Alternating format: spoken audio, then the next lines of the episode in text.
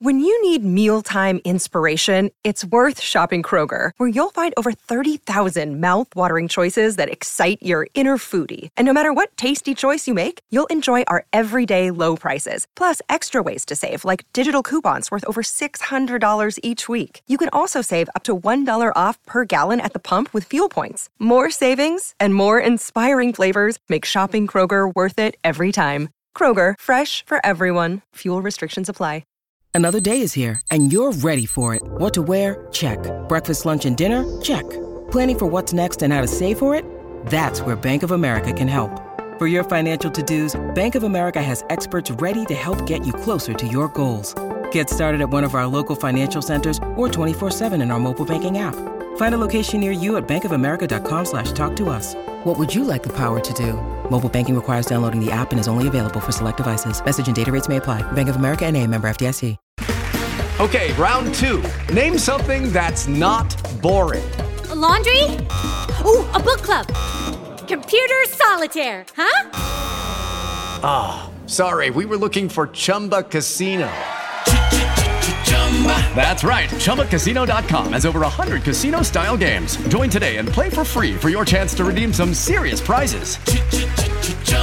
ChumbaCasino.com. No purchase necessary. Full prohibited by law. 18 plus terms and conditions apply. See website for details. Hello, it is Ryan, and I was on a flight the other day playing one of my favorite social spin slot games on chumbacasino.com. I looked over the person sitting next to me, and you know what they were doing? They were also playing Chumba Casino. Coincidence? I think not. Everybody's loving having fun with it. Chumba Casino is home to hundreds of casino style games that you can play for free anytime, anywhere, even at 30,000 feet. So sign up now at chumbacasino.com to claim your free welcome bonus. That's chumbacasino.com and live the Chumba life. No purchase necessary. VGW, void, were prohibited by law. See terms and conditions 18 plus.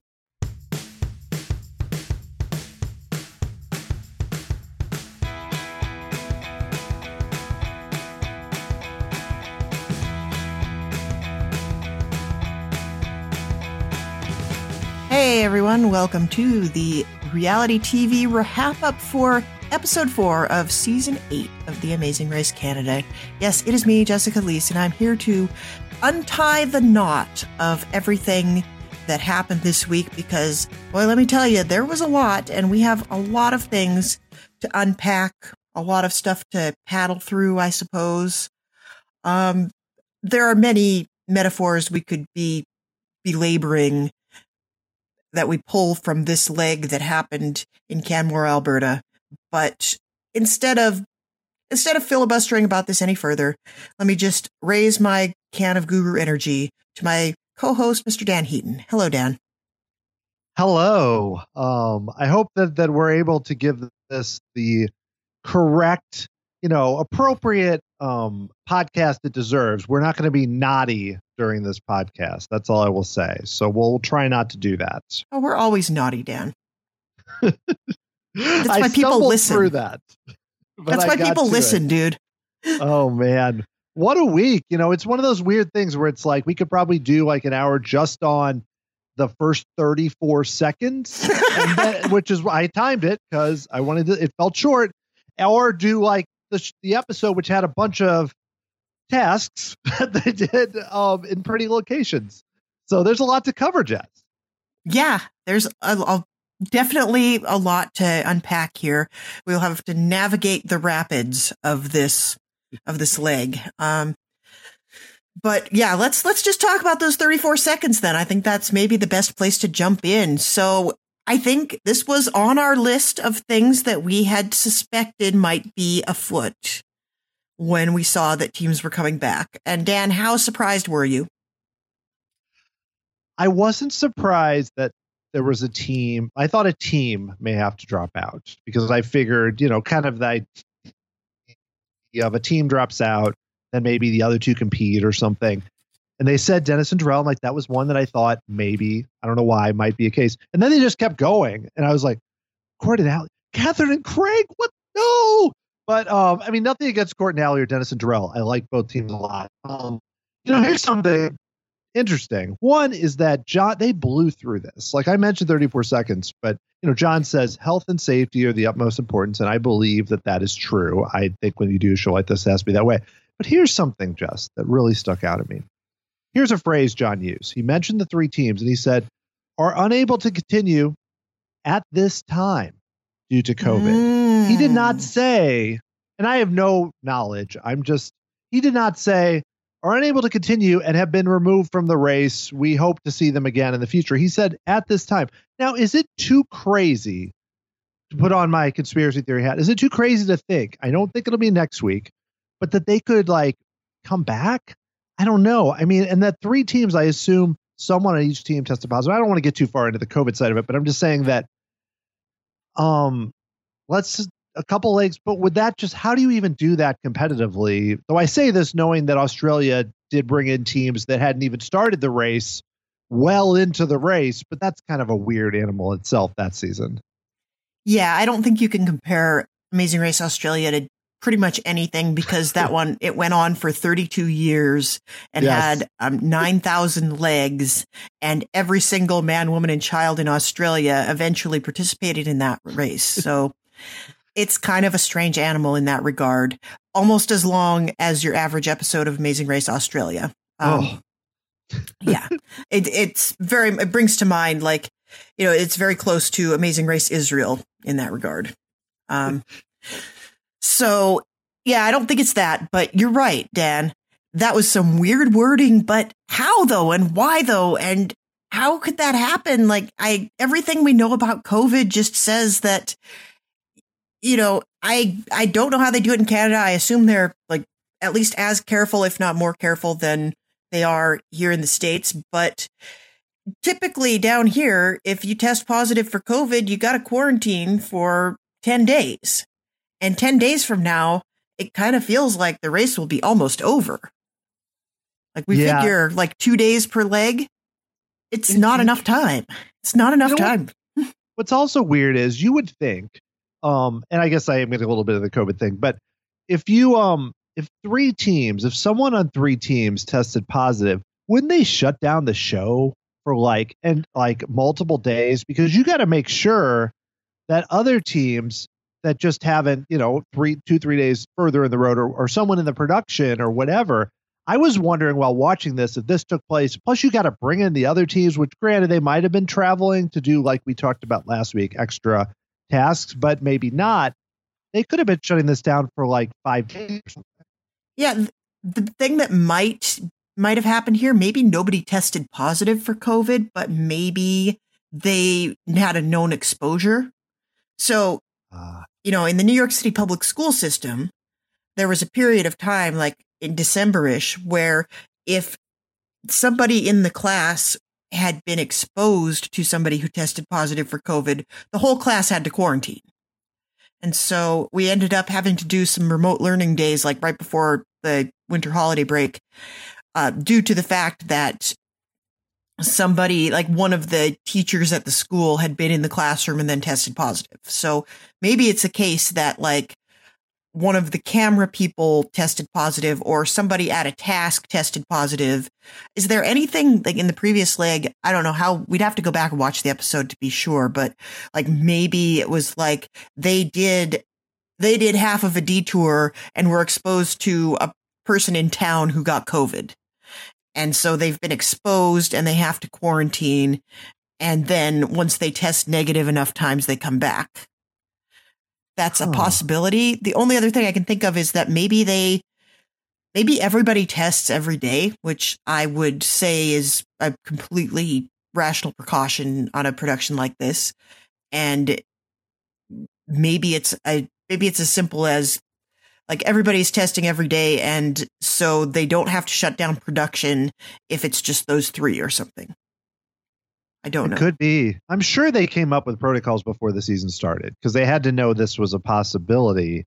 But and I th- assume maybe even they had come up with the idea that if teams had to drop out, they might at a certain point of the race. They're not going to do it at the final three or something, but at a certain point of the race, they would bring teams back. But man, I mean, it's because the U.S. is even different because the obvious um, precedent or comparison, I guess the better term, is the U.S. season where they shut down because they had started filming. But that was different because teams couldn't come back. But a lot of them, it wasn't about they got COVID during the show or got, it was about, oh, their life was different two years later. so even though they brought teams back, this still feels different to me because this was like while they were running the race, they had to do a lot of things on the fly and probably decided too with one fewer team. They may have even added a non elimination here, um, right here, because it made sense because they have to have an ep- extra episode too.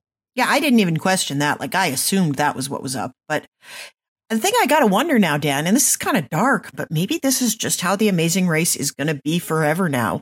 Like maybe it's just a thing where you sign up to go on the amazing race and you are signing up for the possibility that it's at any point during the race, you could be arbitrarily removed because you get COVID. It's just like, that's just another, it's another obstacle that you have to overcome in order to win the amazing race. And it's one that you can't control and that could just come for you at any time. And so they're just going to have to take precautions about this forever. Like maybe this is just from now on, all the eliminated teams race with everybody. Like they're traveling with everybody just in case somebody drops out due to COVID. Like maybe that's just how it is now. Like forever now, somebody's going to drop out due to COVID every race forever. It could be, and I don't want to spoil because I have only read a little info and I won't say what happened, but I know that the next season of Australia has some different kinds of challenges that that come up. So I know it's going to just using these two examples of shows that have been filming this year or around this year. Um, at least in the near future, especially with US wanting to do two seasons. I mean, not wanting to do, I know they have obviously probably filmed already for the fall, but doing two seasons this year, you have to think that if nothing else, it's going to dramatically ch- having this happen might change in the future the type of tasks they do and where they go because they might even have to be okay. Maybe we don't want to do a workout task with all the people in Fernie. I'm not saying that's where it's happened. I'm just throwing that as an example. They may w- even want to be more cautious with what they do on the show. Yeah, a shout out to our listener John, um, who gave directions to Catherine and Craig two legs ago and he said, I, I swear I didn't give them COVID. And it's like, well, I hope they didn't give you COVID, dude. Yes, I enjoyed that because he had been, been, just last week mm-hmm. talked about how he had given them directions, and he jumped in. He said, "I did not, to my knowledge, have COVID when I met Craig Catherine. I would never have even thought that, John. I, that was not that wasn't my first thought. Like, oh, I know what happened. It was John. No, but um, I, I don't think he would have told us that he met them if if he had thought at all that he'd given them COVID. He's like, oh no, I, I, I ruined it. No, but seriously, I do want to take a moment just to say though, I, I, I know I said, well, maybe they could come back or something, but that's all speculation. I have no idea. I feel bad for the teams though, man. That just has to be so tough. Um, I mean, I hope they're all. I assume everyone is healthy, and you know, as far as I know, and I hope that's the biggest thing is obviously that everybody was healthy. But then beyond that, just them not being able, and the show just very quickly moving through it. I don't know what I expected if they would do an interview at the end or do anything, but it was a super quick, you know, these teams were unfortunately not able to make it. And I don't know how much time they should have spent, but it did feel a little quick to me where I almost was like, wait, what? What happened? You know, and all of a sudden we were doing the show. And I don't know. I guess you can pause it and whatever, but still, it was it was something to see those teams um, who had brought so much. I mean, we were Catherine and Craig, and I don't want to just use them because I really enjoyed all three teams and just, oh, it's too bad, Jess. I mean, the other two teams were fine, Dan. Like they were great people. I'm they definitely brought plenty to the race, but you got to admit they were kind of purple. And I feel like Catherine and Craig are the they feel like the biggest loss here.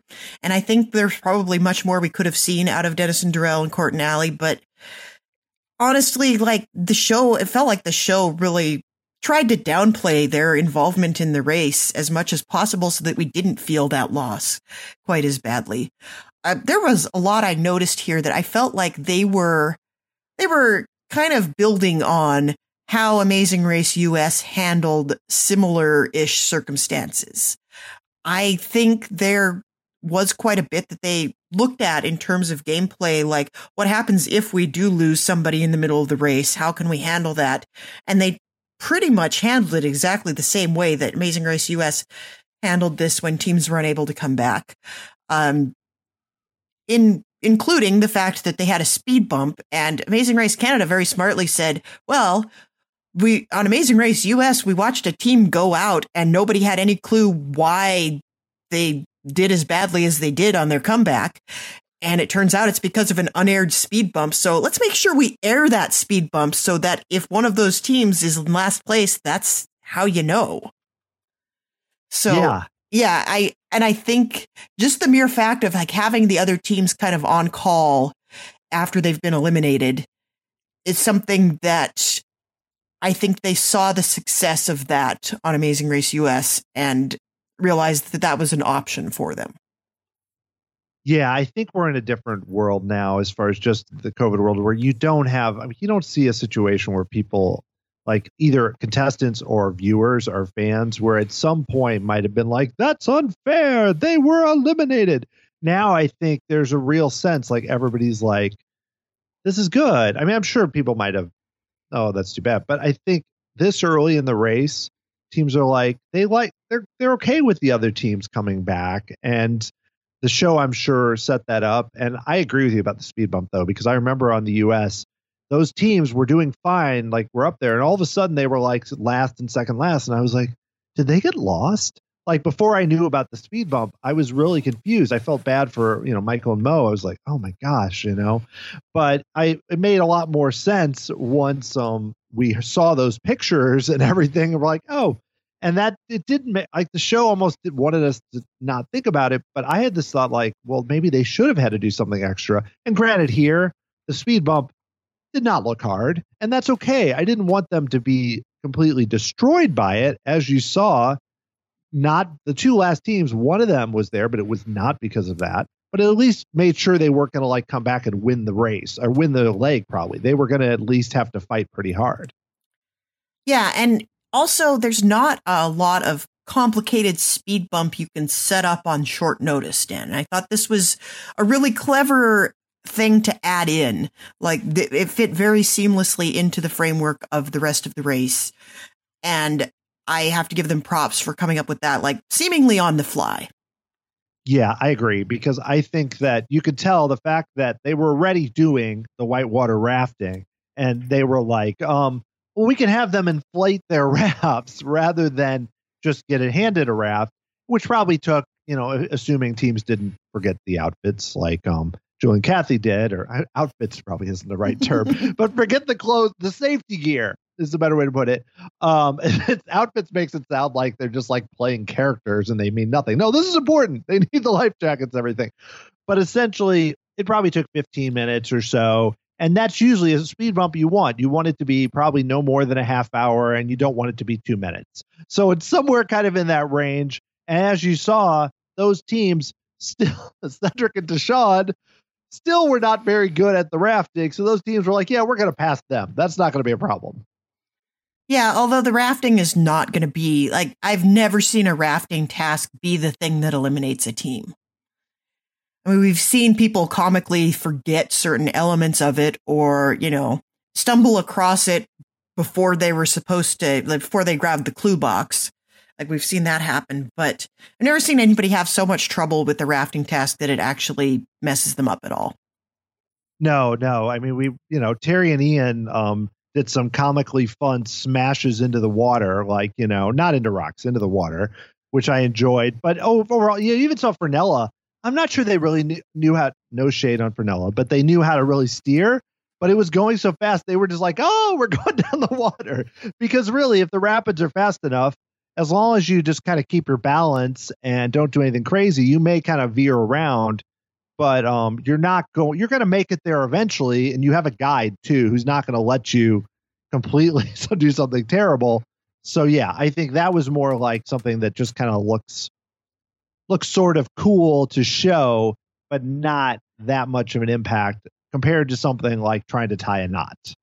Right. The fact that there's a third human in the boat with them and it's someone who is an expert in the field means that there's not much that they themselves are going to be called upon to do.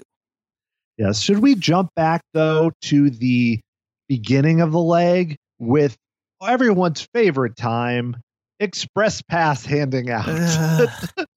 okay, I got to ask you, what do you think about? Um, because I I call BS on this, and I'm not trying to be really mean to Brendan O'Connor, but I'm curious for your thoughts on they chose the teams because of character. What do you think about this, Jess? Oh, I'm so sick of like deserving as a rubric for reality television. Um, I, I really feel like they don't need to justify it to us. Like I don't need some kind of moralizing speech about why somebody got an express pass over somebody else. It just feels it it feels reductive and it feels cheap and it feels like it's kind of hurtful to other teams. I just they can just say we're giving the express pass to these people cuz we like them better. That's fine. It's okay to like people better. Really, you don't have to make it part of like some higher purpose. You know, it's it's a it's an advantage in a game. It's a piece of paper. You know, it's not going to get you points to get into heaven or whatever. You are not worthy of the express pass because you don't meet these weird qualifications we've determined in the last five minutes. Yeah, it's also super passive aggressive on Beverly yeah. and Veronica, which you know we didn't they didn't have their best leg, and there were definitely some moments in this episode that were not terribly flattering on them, but it, it felt like it was almost they were less giving the express pass to other teams as they were not giving it to them. I agree. And I think too, and again, Beverly and Veronica, this is the first time we've seen them struggle. And yeah, they said, Oh, the slow teams are passing us. And I'm like, yeah, okay. But they were very frustrated and and it means a lot to them to do well. But my theory is, I mean, sure, they I think Jesse Marika, Fernella, both they all seem like really nice people, and I totally get. Yeah, like you said, you like them, you hand it off. But I think too, they this might just be me. Beverly and Veronica killed the first three legs of this race. And I think the main reason they didn't give it to them is they thought they were a bigger threat. That's just my thought. But I could be wrong because Jesse and Marika also did very well. So it could just be either way. But I do feel like they may have been a little nervous to get, and actually this leg, if they had had it, they, would have used it this time. That's for sure. Yeah, well, I mean, that's kind of results oriented thinking, but you know, you're absolutely right about this, Dan. And that's a better reason than character. That's also a better reason. You know, it's just like we think you guys don't need this and we are a little afraid that you might use it to best us. And these people are less likely to do that. That is totally fine too. And it makes more sense and is less personal. I just don't understand why they have to bring character into it. And I I'm not 100% sure. I mean, if if I mean whichever reason they want to use, it's all kind of arbitrary. But I will say if you hand express passes like we talked about, they handed them out to two teams, neither team used them. So where if they had handed them out earlier, they might but now we have a situation where yes, we still have all the seven teams, but where where two other teams have express passes because you gave it to fairly strong teams. Hmm. Mm-hmm. I don't mm-hmm. know. I don't know strategically if this was a good idea. Yeah, it's the express pass of Damocles now. Like it's just hanging out up there. It's going to drop on you at some point, and you better hope that you're not in the back of the pack when that happens. And they haven't been really yet. But as we saw with Beverly and Veronica, I mean, you you get a you're going to get some task that you might not think, I mean, is the hardest, but it could ever. We've seen plenty of teams that looked great in the first four legs, like, and then they just fall apart in one task. I mean, there's been teams that dominate and don't make the end. So I'm not saying that's the case with Brendan O'Connor. I think they still are very likely to make it, but especially given that they also have an express pass. But um, you never know; something could happen. Yeah, it's the nature of the race. It's unpredictable. You could hit a task that completely trips you up you could get exposed to COVID and get kicked the F out. You know, you never know what's going to happen on this race. Yeah, completely. All right. Well, so they did all that. We t- we kind of talked about how then they went to go canoe, and there was the speed bump of pumping up the canoe, and um, I think I think we're up to the point we can talk about the roadblock, or unless you have something else before that that we need to talk about about go with the flow or let's get pumped. They got lots of names this week, lots of titles. Yeah. any of those before the roadblock. I, I I think the fact that you mentioned them is about the most interesting thing about them. Hello, it is Ryan, and we could all use an extra bright spot in our day, couldn't we? Just to make up for things like sitting in traffic, doing the dishes, counting your steps, you know, all the mundane stuff. That is why I'm such a big fan of Chumba Casino. Chumba Casino has all your favorite social casino style games that you can play for free anytime, anywhere with daily bonuses. That should brighten your day a little. Actually, a lot. So sign up now at chumbacasino.com. That's chumbacasino.com. No purchase necessary. Group. Void were prohibited by law. See terms and conditions. 18 plus. It is Ryan here, and I have a question for you. What do you do when you win? Like, are you a fist pumper, a woohooer, a hand clapper, a high fiver? I kind of like the high five, but if you want to hone in on those winning moves, check out Chumba Casino. At chumbacasino.com, choose from hundreds of social casino style games for your chance to redeem serious cash prizes. There are new game releases weekly, plus free daily bonuses. So don't wait. Start having the most fun ever at chumbacasino.com. No purchase necessary. Group. Void were prohibited by law. See terms and conditions. 18 plus.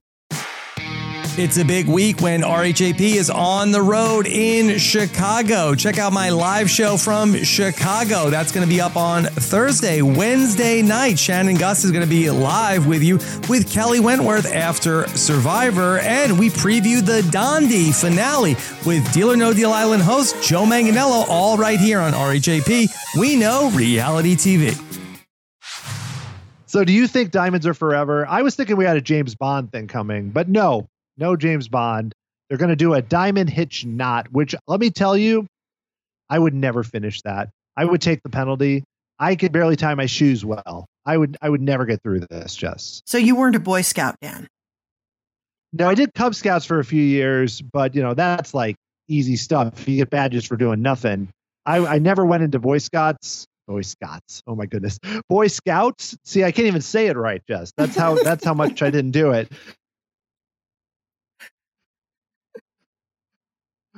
There are things that I, I feel like the show has become all the things I can't do, but there's been a lot this season. I don't know what's going on, but this one would be very hard for me. Yeah. Okay. Shout out to Amazing Race Canada season eight for not casting Dan Heaton. I think you did him a solid here. I would be taking a penalty. We did hear this was the first instance of the season of someone saying the phrase take a penalty when that was thought of by Veronica and Beverly, but they did not. But beyond that, this looked pretty challenging. yeah, it, it looked like it looked like it's one of those things where you think in theory you can watch somebody like put this rope over this rope and pull this rope through this rope. But I bet there's like at least one part of that where it's just like the demonstrator does something with their hands and you just look at it and it's like you have no idea what they just did. And you could watch it a million times and you still wouldn't know. Yeah, that was the case, I think, with Beverly, where she even kept saying, like, I, I kind of get it, but there's that one part, and everybody seemed to have one part in a similar place. Like, I even watched it, and everyone seemed to be able to wrap wrap the knot around the simulated horse, as it was called. And basically, and then there was a point where all the knots were together, and I was watching it, I was like, I don't I don't know what's happening. I mean, so again, watching on TV, not the same as in person, but um no team I mean, besides Brendan was able to get it pretty easily. But everybody else, I mean, at least had some challenges with doing it. Um, I mean, Jesse did pretty well, um, but most of the people, it took a while. Yeah. And I like these ones that are deceptively hard, uh, where you think, oh, it's just tie a knot on a simulated horse. How hard can that be? And then it's just, it's almost, it's like the season one lentils, where it's like, oh, you dig a stuffed toy out of a bin of lentils. That's not hard. But then it turns out to like almost kill people. Um, so I, and take a penalty. It continues to slay me that in Canada, and I, I 100% chalk this up to the fact that they are so into hockey. Take a penalty does not have the same horrible negative connotations that it does down here in the Protestant work ethic plagued US, where it's like if you quit, you die. So in Canada, they're like, we're not going to quit the task. We're going to take a penalty. It's a different thing. Yeah, and we saw even most recently as of season before this one, where teams did it strategically and survived. And um, there was a lot of contention about that. And I'm glad we haven't had that so far this season. The whether it's honorable to take a penalty or not, and all those things. But I will say, I mean, you saw Beverly frantically trying to get Franca to help her did not work very well. And I know that Franca was trying her best to kind of be like, nope, I'm just going to do my thing, or I'm trying. She wasn't mean about it, but it was pretty awkward there for a little bit because you could sense that Beverly just didn't know what to do. It felt, it was a little bit, and I don't want to make a comparison in terms of the teams, but it reminded me a little bit of like um, Nicole from Travis and Nicole Mhm. trying to get Leo and Leo like hiding and running away and stuff and all that. It wasn't on that level, but we don't see this that often where a person is just really struggling. Um, and especially in Canada where teams often help each other. But here you could tell it was just, I don't blame Franca for not doing it. It's just, uh, you know, because obviously Beverly and Veronica have a competitive team who really seem to want to do well. You're not going to probably want to help them at this point. Yeah, and I, I appreciate that Franca is in a tough position too, because like you don't want to look bad and you don't want to make an enemy. And I feel like there could be like legitimate beef that's started here over something that she's not obligated to do. And she, you could tell she really felt like kind of a jerk about it, but she didn't do anything wrong. She was running her own race and doing her own thing. And it was just like, I felt like Beverly couldn't take the hint that she wasn't going to get that help. And I, I know that that's probably just because she was so frustrated she couldn't like think clearly. But I don't think, you know, I, I think she came off worse in this exchange.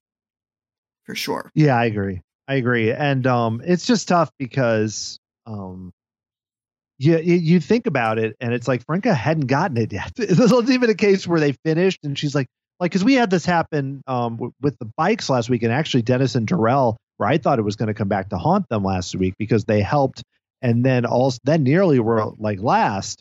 But you see teams where teams have been willing to help, but this was a case with the stress level, and even with just one fewer team, as or you know, as you start to narrow it down a little bit, where um you can't keep doing that because you know these teams aren't first and second; they're kind of in the middle, and everybody's really close together.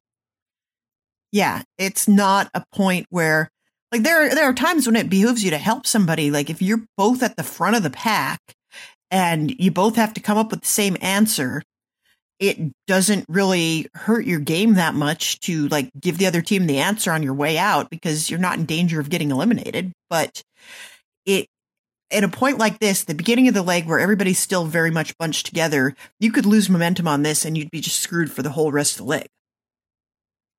Yeah, and that kind of ended up happening with the team that was last, where I mean they were a little bit behind already, but you saw teams. I mean, Cassie just really struggled with this, and um, was you know was a was ended up being passed by both Cedric, who had never tied a knot in his life, which I don't totally understand, but and Kathy, who also did a pretty good job. Both passed her, and so this what this was really, I mean, with apologies to slide puzzles, and I know the last task was pretty hard, but this task played the biggest role in where everybody finished more than anything else.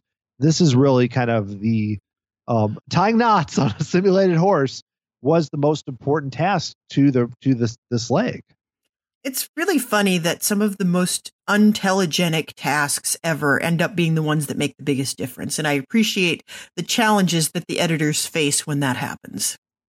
Yeah, it's like how do we make this exciting? A little bit like the bikes last week, but Mhm. even more where they they just want to get to the workout. But it's like no, we got to show what happened, and we wanted to see that guy reading out of the book more. But all these teams went and did the bikes, so we have to do this. We wanted to hear about the all the various funny names, but no, they did that. So here, same deal. Everybody's got to do it, and um, not not the most thrilling TV. But speaking of not thrilling TV, I mean, I love seeing an amazing Canadian landscape, Jess. It it looks it looks gorgeous. I mean, down by the river, it's but teams by going by the river did a slide puzzle. Well, I think this is something that's got to go on your list of things to practice, Dan. If you're ever going to go on the Amazing Race, it it's you know after you learn how to swim and drive a stick shift. I mean, put sliding puzzle on there because it happens enough times. It's an easy enough, low budget thing to slot into the middle of a leg that you know something like that's probably going to come your way at some point. So, the great thing about slide puzzles is there is a trick to it, and if you know the trick, you can make pretty quick work of it.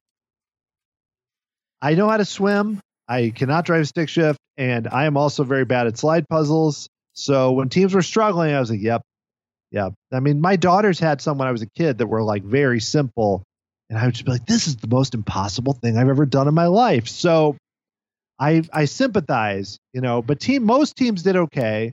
Um, I think Jesse and Marika is the highlight here for multiple reasons. Jesse ended up having to go sit in the corner down by the lake, but which I enjoyed very much because again he was so like Jesse. He's just like, yeah, I'm. I don't know. I'm I'm a little frustrated. I'm gonna I'm gonna go sit down here and um and then they got it and then they're so pumped and I love the way that he even when they thought they got it he was like that's a puzzle completed and then the judge had to be like no no it's not and the, the resolution was great too um and I I love it because he's so deadpan about everything Yeah, there. I- feel like maybe there are more people like this in Canada, or maybe they just cast more of them in Canada. But I feel like there's somebody like this almost every season. I'm thinking back to Brian and Cynthia, who were like my favorite team on their season because they were so deadpan about literally everything. I think you need a deadpan person on your Amazing Race cast, and Amazing Race US just doesn't appreciate how funny that can be. Yeah, Joel, the, the dad from season Yep, four, yep. was the same way. I think that was yeah, that season three was Brian, but season four, it was Yeah. the same way. Where like everything's crazy and everything, and he'd just be like, "Yeah, um, things are a little stressful right now," and I was just like, "What? I don't understand." That's the same way. Jesse's like, "Okay, let's go," and then they like had to shift the one thing on the puzzle. Okay, let's go again. That's the highlight for me because everything else was Beverly and Veronica struggled again. But beyond that, it was mainly just let's look at a really cool location and have teams do different puzzles for each one. I appreciate this, Jess. Smart legs, at least in terms of that. Yes.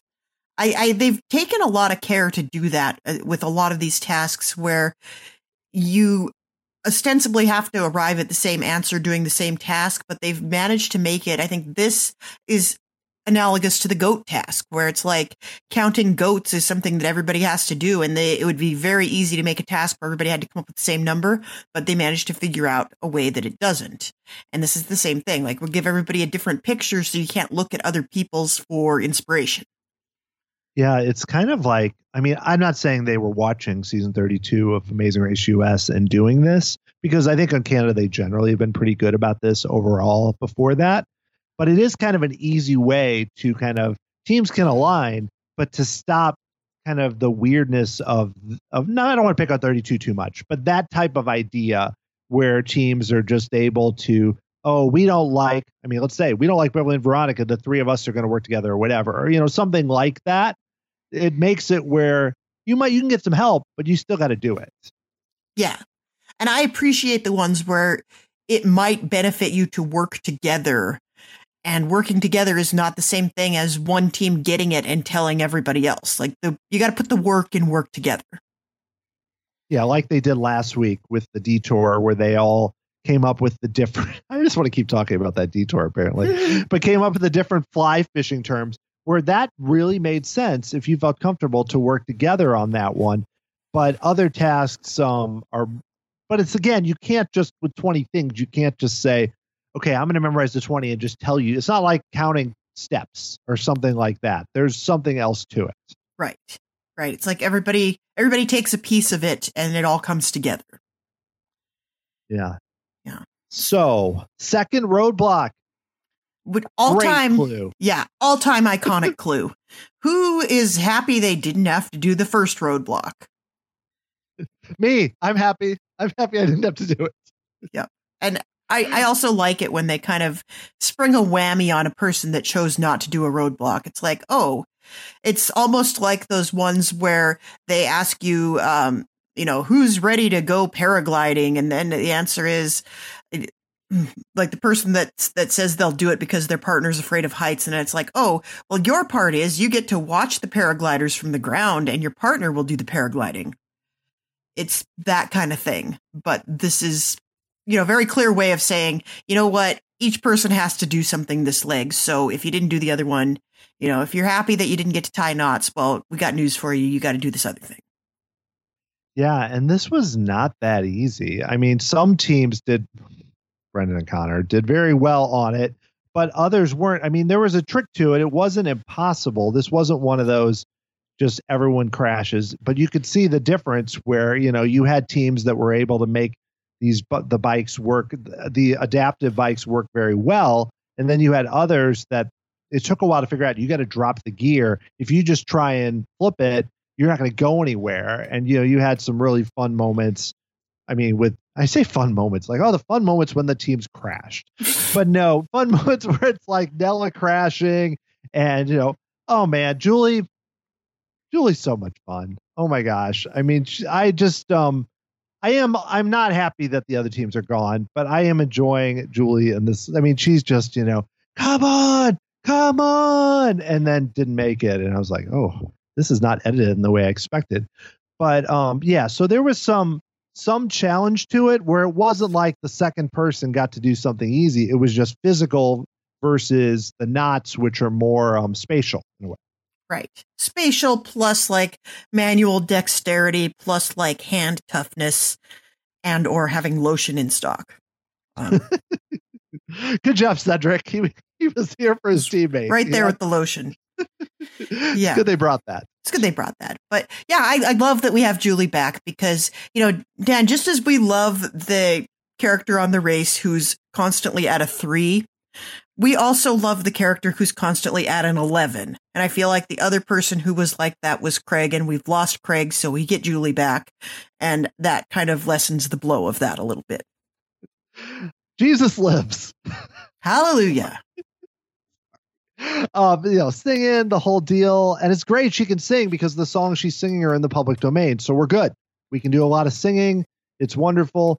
But um, but yeah. So this task, I thought this was also interesting, given that these were three wheel adaptive bikes, and this has been in, these were invented by someone. I, I did some research, Jess. This is something I can say. Not a lot. Don't don't get too excited, everyone. But Christian Bagg, he was there giving out the clue, and unfortunately, I think he felt a little bad when teams were struggling so much. But I mean, um, how he- much must that suck? Like, they're like cursing your invention. Like, this is so hard. What kind of jerk invented something this hard? And he's like, yeah, that jerk right there. That guy. Yeah. When Julie finally finished, because she had stopped a bunch of times and was like five seconds short, you could sense that he was like, "I am so sorry that you have to do this. I'm so sorry, famous R&B singer of Canada, that you have to do this again." But just to give a little background, he actually had a snowboarding crash in 1996, and it put him into a wheelchair where he was paralyzed, and he was struggling where he couldn't even find like chairs that fit because he's very tall. He's six four and started just building, working on designing and building adaptive equipment. And this is one of this three wheeled bike was one of his inventions and something that, you know, was obviously is very helpful for a lot of people. And his company is called Bowhead Corporation. And, um, you know, just I think it's great that they're spotlighting this. And um, unfortunately, had to show people struggling with it, but it, it is something that that he, from his own experience, was able to put into good practice. Yeah, I think that's really cool that they're able to highlight that story at this point and to have him there, I think is really special. Um, although I'm sure at some point they might have said, you know, maybe the next time you invent a bike, you can make it a little easier to pedal. Yeah, let's not do it where the teams are going, oh, while they're trying to pedal it or something. I feel like maybe there was a mechanical trick to that as well. Like maybe they had it in the wrong gear. I think so because really, you know, you have some of those where there's no margin for error and teams have literally everybody's going to be within a second. But Jameek at the end, first time just missed it, did a, like a minute 17 or something, and you had to go a minute 45. And some of the other ones were closer. And but the fact that he was able, I know he was a former, you know, football player in Canada, but still there was a trick to it because if it had been that hard completely, no one could have finished. And I think everyone, I think there was a point where Julie was like, "Oh, I figured out the gears." And because in the beginning she couldn't even finish at all. She was just kind of and Cedric did this too. You just kind of fall over because it's like if you tried to go up a big hill on a normal bike and had it in like the hardest gear and you just stop. Mhm. And that's what I feel like they probably did here. Yeah, and you see Nella pushing the the handlebars of the bike really hard, like really throwing her weight on it in a way that felt like no, she's not that much weaker than everybody else. Like something is up with the bike.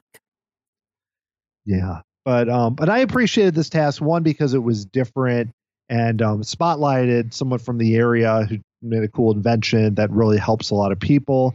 But overall, I mean most of the teams I was thinking for a while that Julie wasn't going to make it, but it really ended up where there wasn't a lot there was a little bit of movement with teams like Cedric and Deshawn moved up a bit, but most of the teams ended up in a similar place. Like even Jameek was unable to end up passing Veronica, though it seemed like he might, given this Veronica was struggling. It was a rough leg for Beverly and Veronica, I have to say.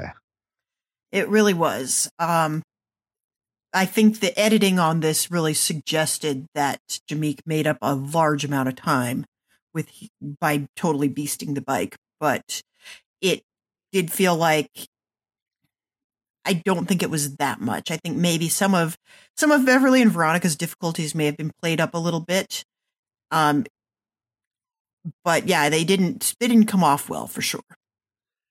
Yeah, because it didn't seem like it wasn't. I don't think there was a like a foot race really to the end, and it was similar actually to um, how it seemed to be last week, where the show really tried to play up Cassie and Jameek. Um, again, you know, like at the workout, Jameek doing the roadblock again last time, being like, I've got this, I'm going to nail this. And he did pretty well, we think. But um, you didn't get the sense when they came into the mat again, they knew they were last. There was not any question about where they were going to finish. So I think I think there was a decent spread, especially between those last few teams. Yeah, I would love to like again, I wish they would show the departure times in the next leg so we can get a sense of how much time there was. And I miss that, you know, the race used to do that all the time and they don't really do that anymore. I will say they this leg it didn't really help us because I was very curious after what we talked about last week about the departure times, and because uh, we were thinking they were all way close together. The thing that, that doesn't help us this leg is they seem to penalize Cassie and Jameek and Julian Kathy a bit more, but the first five teams this week start left between 5:42 a.m. and 6:17. So the top five, which were not even the top five last week, they were actually the top seven last week because Franca and Nella were seventh and they ended up fifth. We're all 35 minutes apart. So that at least gives you from last week. It shows you how close they were. And um, you're right; they don't always show it, but I'll keep an eye out for it if they do because um, it seems like it's pretty close. Yeah, I, I think a lot of things this season, I, I don't think there's a lot of margin for error anywhere on this race, to be honest. Yeah. So I, I wanted to mention one thing. Brendan and Connor win the leg, win a trip to Buenos Aires, and and Jess, another fifteen hundred dollars to Marshalls. I love oh Marshalls, Dan. Sixty five hundred dollars to Marshalls they've got already. Man, like that's that's like Marshalls for life. That is a lifetime. You know how they used to win free gas for life? This is like free Marshalls for life. And I and I, makes, I swear they are told to say I love Marshalls every time they get that card. Yeah, and um, I got to tell you, I've never seen so many Marshalls commercials as I have in the past three weeks. That's all I'm going to say. That guy, there's one guy who's buying a skirt thinks it's breezy. I'm very familiar with what he's doing because I've seen that ad many times. And, yeah, and Marshalls is getting a lot of advertisement. Yeah. Dude, your throw pillow goes great with your chair. Um, ma'am, you are just the right age to pull that dress off. Yeah. And that woman from Winners, too, that dress that talks to her, it's such a weird commercial. Not to go off of commercials too far, but Marshalls is, um, they're getting their money's worth, I think. Yeah, they absolutely are. And you know what? There's a Marshall's like three blocks from my apartment, so they'll probably get some business from me at some point. I drove by one the other day. I was like, oh, yeah. Marshall's great. You know, I mean, excellent. Winners less likely to get my business because they don't have those down here. But, you know, if I ever pass one, I'll probably go in. Try and find that dress. yes. I just listen okay. for it. Um, Anything else? What do you think of the task this week overall? I mean, or just because I feel like it's similar to how what we've been talking about. I mean, a little low budget for the most part. The adaptive bike is probably the the MVP of the episode, and certainly like something with ties to the region, ties to the outdoorsiness of it all, and to have the inventor there to highlight it, as well as Julie's story. I feel like all of those things together really elevate the episode kind of above the pack. Um, but the rest of them I can kind of take or leave. Yeah, and I agree. Yeah, I wanted to mention for sure about Julie's sister because um, for her, understandably so, that um, that that was an, again another motivating factor along with their moms that they're kind of doing the race for. But for that particular task, that that was something that you could tell she was trying to draw on too when she was really struggling and felt bad that she had talked about how she was doing this for her sister and then wasn't able to do it. And um, you could tell at 11 that um, she was really feeling it near the end. Yeah, she definitely she feels her feelings all the way. And that's that's why we love having her on the race. One more thing I want to point out about this, there was a great editing moment where you had Nella going, "I'm not tired. I'm not tired. I'm not tired." The next shot is the editor cuts to Franca who's like, "She's getting so tired." and I was I was like, "Good job Amazing Race editors." That was fantastic. But, um, yeah. Um, overall, though, um, non elimination leg. Um, so Cassie and Jameek are getting some breaks here. So we will see if they can rebound. Uh, I hope so, but we'll see. Yeah, we'll see. I mean, you can you can see that there are strengths that they have that um, sometimes come into play. And I think if they get the right combination of things, they could be contenders again. But right now, I think they they rightly observe that the other teams are going to be a little salty that they keep getting a reprieve. And Jon also changed it by he did not say, so what happened out there? He said, This is the end. And right when he paused, I went, Oh, yeah, I know where this is going. This is the end of this leg of the race, Jess. What do you think of this variation from Jon? I don't think he fooled anybody. That's what I no, think. He did not. No, he did not. Uh, I wanted to call attention to the greeter, um, who is a uh, he's a Paralympic athlete, and the I he had a great moment where when Jesse and Marika roll up because this is their hometown. It is a town of fourteen thousand people.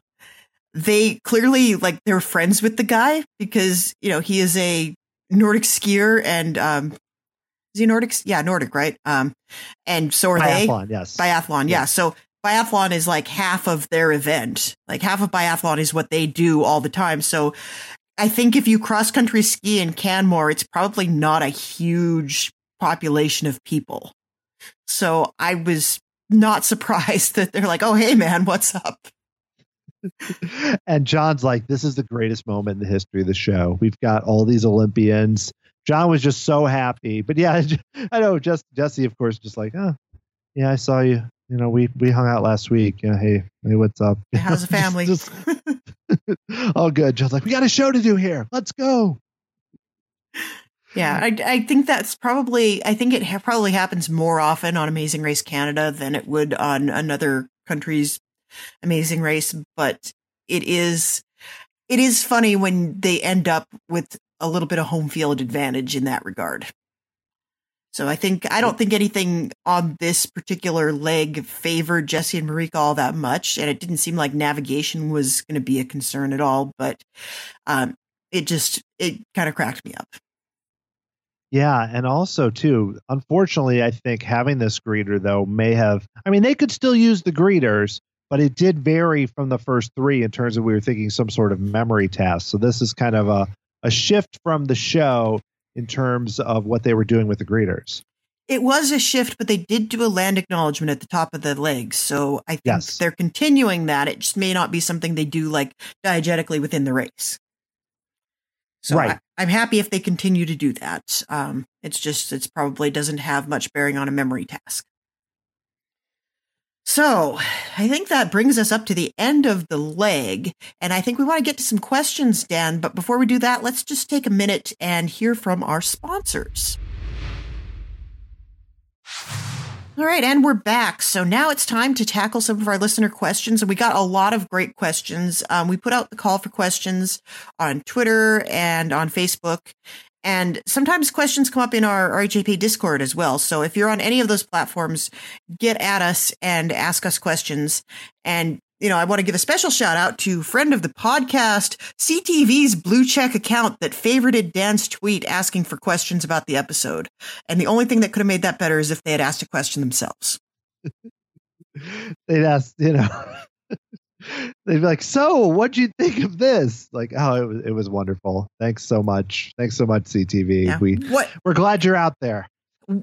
how great was this? How great was this episode that we put on for you? So great, CTV. Thank you. Thumbs up. Two thumbs up.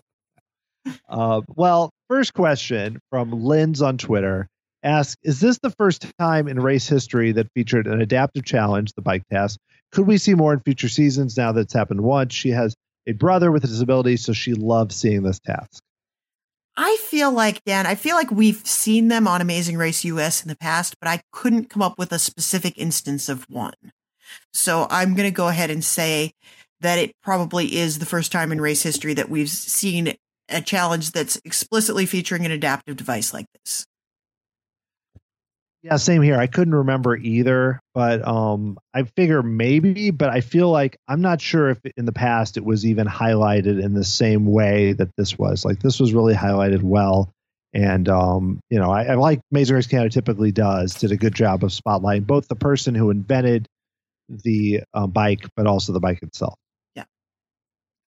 Yeah. Okay. So let's see. Um, we we touched on this a bit at the top of the episode, but AM on Twitter phrased this really well, so I want to read this out. Um, of course, the show made the right call with the teams, but I'm feeling like I needed a heads up or preparation. This quick rip the band-aid off in the first minute has left me reeling. I'm curious to hear your thoughts. I'm not sure how I wanted the show to handle it, but it felt like just a quick by the way and then nothing. Whole complexion of the show changed with no comment. I'm still feeling weird about it. Yeah, this is kind of what I was getting at earlier when I talked about 34 seconds. And again, I don't know what the right amount of time was to do this or, you know, and also it's like, you know, I remember in the US they on didn't do it on the show, but on social media they had put out kind of a video with people explaining where they were and everything else. So, um I mean, obviously this makes me wonder too about teams maybe returning, but in general, I feel like it was a little odd. Like I I I don't know if what they could have done if I if they could have I don't know if they probably couldn't have had an interview, but it it seemed like the way that they kind of I mean Jon was very respectful, but the way that then it said and the race continues and the music kicked in right away and I was like like I said I was like reeling is a really good way to put it where it just seemed a little too quick and it's a pretty big moment in that you basically swap two teams in for three teams that that were in there I mean, it was a lot. And I wish, I mean, this is why I'm not in TV production. I don't know what the right move was, but it did seem just a little too fast. Yeah. And I think the fact that it was so many teams at once, and this was the problem with the last last season of US too. I we had we were primed by the previous episode to know that like something was happening with one of the teams and they were likely somebody was getting removed for a reason that wasn't getting eliminated at the end of a leg. And then to find out that it was like way more teams than you thought it was. Like I, we thought maybe with US, we thought it was like maybe two at most, and it ended up being four. And here it was like I thought it was probably one team, and it ended up being three. then it's just like the thing that had me reeling was exactly how many it was that are just gone with no closure on there. Like I, I, I think I would have liked to have seen, like even just like have them dial in from quarantine and say, "Hey, I wish we wish it had gone longer. We're really sad about having to miss it." Especially, I think as um as Ringo on Twitter noted, this is especially hard to stomach given Catherine's health and how this experience is being robbed from her. And I agree, like, how rough is that? She had such a great story, and it was like every minute out there is something to treasure, and oh, you get fewer minutes than you than you wanted. Right, because in theory you could say, well, maybe they could bring them back in a future season, which um, I think they would likely do, assuming you know again that my theory is not correct. But with her situation, it's like I hope they could bring them back in a future season, you know. But unfortunately, you just, I mean, I don't know anything. I'm just saying you don't know. You know, there's a lot of question marks.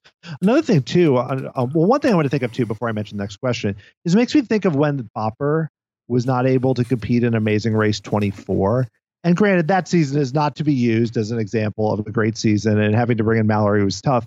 But they did take a moment at least to have to get. They gave him a moment, and I know I'm not saying they should have had that weird moment with Phil and the doctors and all that was a little strange, but at least there was a moment there with the person and seeing them kind of interact. And that's where your example, I think, might have made sense, where at least we maybe see them for a moment but again, I don't know the logistics that, that could happen, but that might have made it feel different. Yeah, I I think Well, and they did something kind of similar on US where when Phil shut down production, like he calls everybody out and he's like, you know, as you know, this is the thing that's happening. I almost feel like maybe instead of having Jon tell us, maybe Jon should have told the other teams. That's an interesting idea. Yeah. And Andrew McCaskill brought up a point and said, Do you think it would have been better if they had moved the reveal to the end of the previous leg?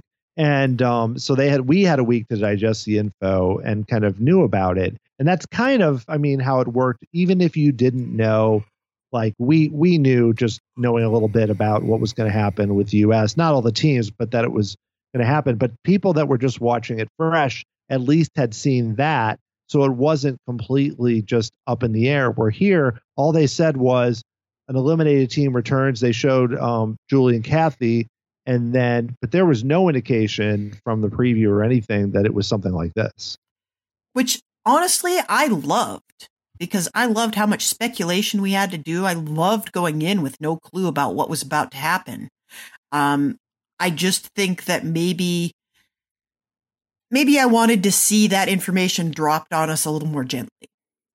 Like I think they I think the timing was okay. I don't necessarily want to sit on three teams are going out due to COVID and what are we going to do about it? I think they gave us the right information at the end of the last leg. I think they just could have done the beginning of this leg a little differently.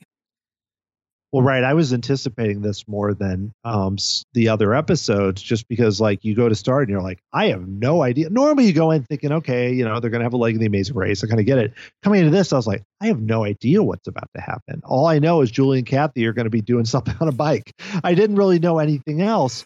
So, like, and it gave us we, you know, we gave us some great podcast material last week too, because there's just so many different eh, things it could have been. COVID seemed likely, but you really had no idea so that is a good point because um, the sense of anticipation was definitely up much higher than most legs or most episodes. Yeah, give us some unanswered questions because that's you know that's kind of how we that's kind of what we do around here is we speculate and if there's nothing to speculate about then what why are you guys even here listening to this yeah it's like our speculation would be can cassie and Jameek get out of last place or something. You know, it's like, yes, there's going to be a bus thing or there's going to be something. There's going to be two side up boards and you know, we know what's going to happen. There's going to be guru energy. They're going to drink it. But beyond that, it's like, um, this is an entirely different thing. Not again, not that I want the COVID to be involved at all, but some unknowns um, can be okay sometimes. Yeah. Uh, related to Guru Energy, I did like Brendan and Connor being like super jazzed about drinking Guru Energy first thing in the morning. and also, Dan, nobody is drinking the Guru Energy. They're putting it up to their mouths, but nobody, I've not seen anybody swallow that yet. I think I saw either Beverly, I think it was Veronica, at least had one, uh, maybe took a drink. Like, you know, she was waiting a long time at the nuts. But you know, if a team's taking a drink, the cameras are like, oh, like zooming in on it. So, you know, I still feel like, um, and you know, here's what we heard too. There was a revelation to us, which I didn't realize. Guru Energy is not just in Canada. There's Guru Energy sold here in St. Louis, Missouri. I have not had it yet, but um, I'm inclined to do that at some point. I need to start like I don't go to grocery stores as much, but um, we need to to focus on this a bit, Jess. Yeah, Dan, the next time you're in a grocery store and you see that, you got to buy it for science.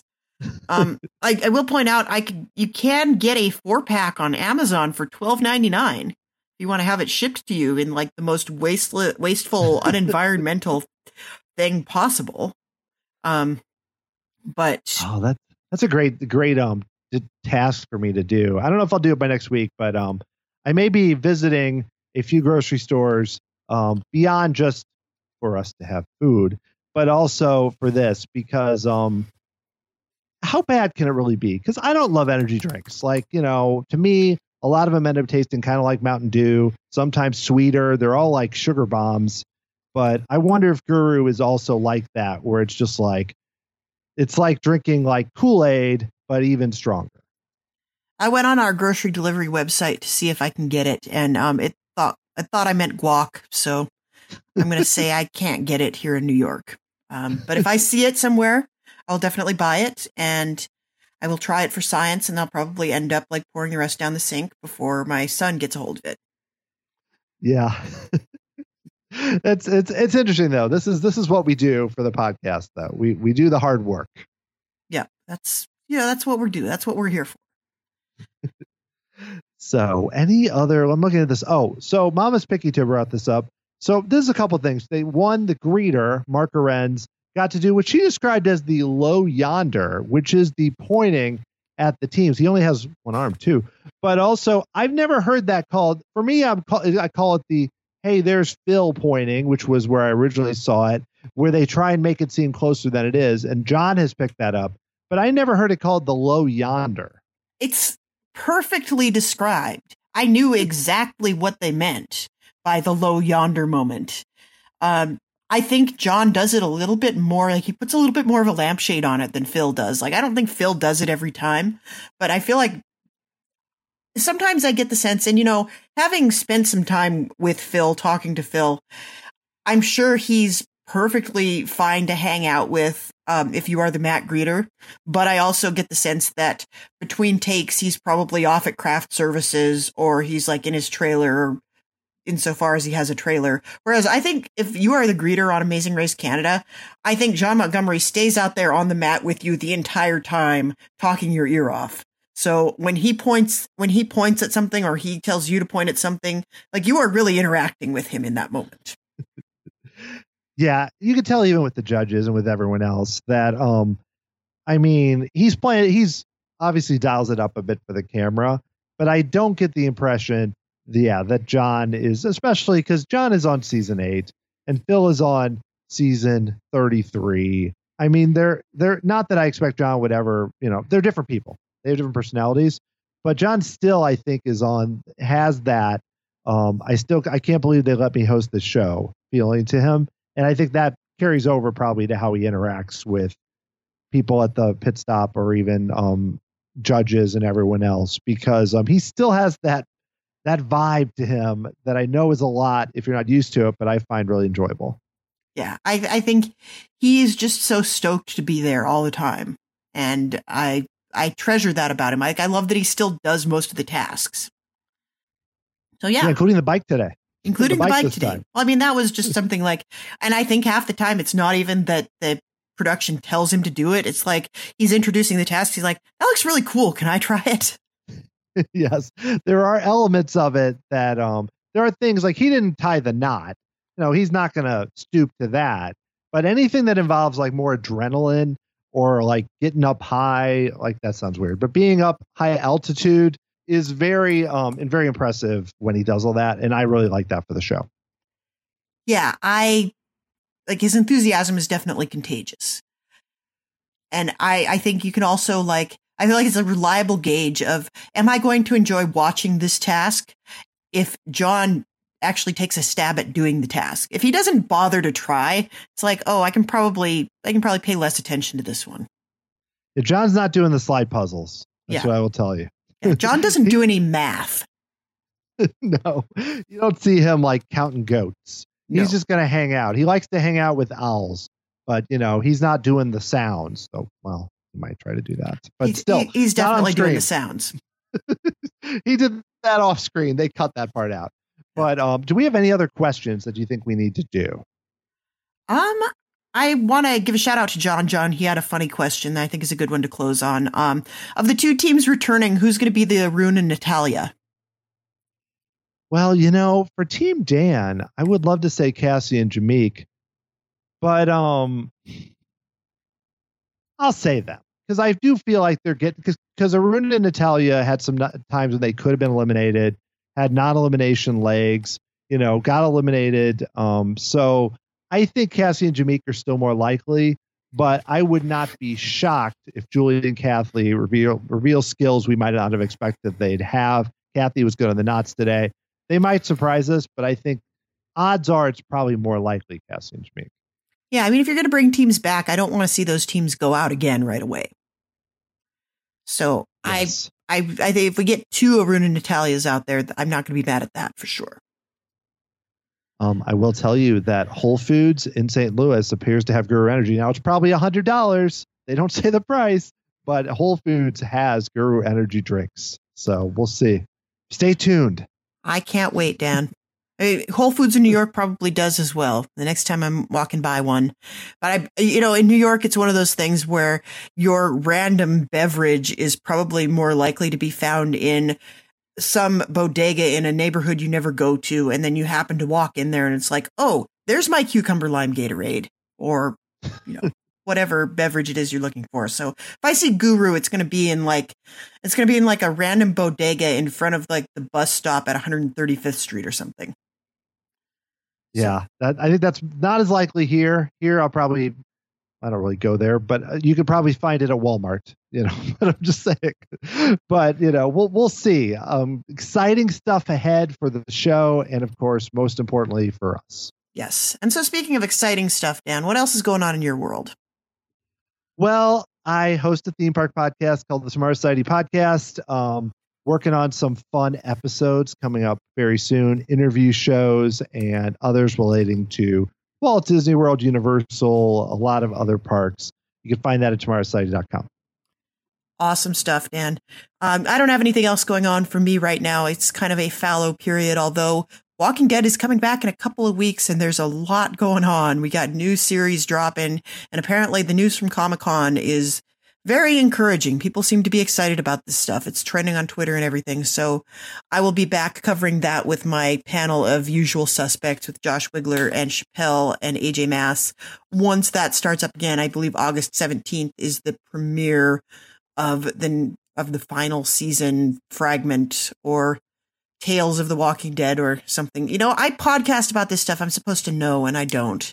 Um, I've, I've been on kind of podcast hiatus. It's Amazing Race Canada and nothing for me right now. And I kind of like it that way. Um, but there's a lot going on in the RHAP universe. And I wanted to especially call attention to uh, one really excellent podcast in the RHAP Up universe. Uh, we have a perfect match, a Married at First Sight podcast. Um, is the new branding for our Married at First Sight RHAP Up. And co-hosts Asia Welch and Jason Reed are back to discuss season 15. It's taking place in San Diego. They discuss each episode weekly with humor and a healthy dose of skepticism. But Dan, what is this show anyway? So, Married at First Sight, it's about strangers trusting a group of experts to find their spouse. Ten brave singles meet their spouse at the altar, creating five couples that go on an eight week journey. So much math. Why is there so much math, Dan? Through the wedding, honeymoons, living together, and then finally decision day, where they will decide to stay married or get divorced. Drama, comedy, love, everything in between. Whether you watch the show or not, Asia and Jason will hold your hand through it all with amazing guests along the way. Subscribe to their feed at robhaswebsite.com slash first sight feed. Their pod is also available in the reality TV RHAP Ups feed, which may be the feed where you're finding us. We're in two feeds. We're in this and we're in the Amazing Race feed. So either way, we're happy that you're here. However, you are here and we would love it if you wanted to leave us a review on your podcatcher of choice. That helps other people find the podcast um, and it helps us out. We like the ego boost. As long as it's a good review. If it's a bad review you can keep that to yourself um, unless it's constructive. We like constructive criticism too. You can also get at us on twitter. You can reach me at haymaker hattie you can reach dan at the dan heaton and we love hearing from you as you're watching the show. Uh, you don't have to worry about spoiling us. You know we're not going to watch it till wednesday but it said occupational hazard. We go into the show knowing approximately what happened, and that's okay.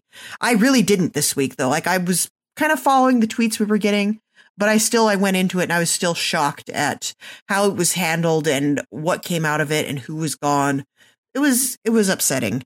Um, I don't think that knowing anything about it beforehand lessened that impact for me. So yes, please tweet at us with all your questions over the course of the week. We love hearing from you and it just definitely does make the podcast a lot better. So I think that brings us to the end of our program, Dan. Um, thank you very much for being here with me as always. Yes, I'm still reeling from the fact Married at First Sight has 15 seasons. That's really that's really sidetracking me here, but it was fun, and I'm really curious to see where Amazing Race Canada is going the rest of the season. I think it's going to be pretty unpredictable. That's uh, that's how we like our Amazing Race, Dan. Unpredictable. So, thanks to everybody behind the scenes. Thanks to Hannah, Chelsea, Tricky, Scott, and everybody else. Thanks to Rob for letting us continue to do this madness. Thanks to you, our listeners, and we'll see you next week. With the Lucky Land slots, you can get lucky just about anywhere.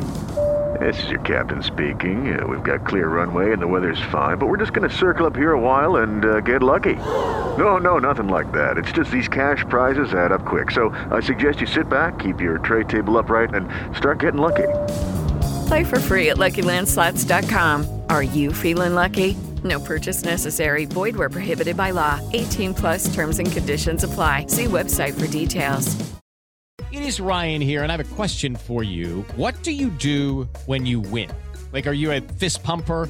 A woohooer, a hand clapper, a high fiver. I kind of like the high five, but if you want to hone in on those winning moves, check out Chumba Casino. At ChumbaCasino.com, choose from hundreds of social casino style games for your chance to redeem serious cash prizes. There are new game releases weekly, plus free daily bonuses. So don't wait. Start having the most fun ever at ChumbaCasino.com. No purchase necessary. Group. Void were prohibited by law. See terms and conditions. 18 plus.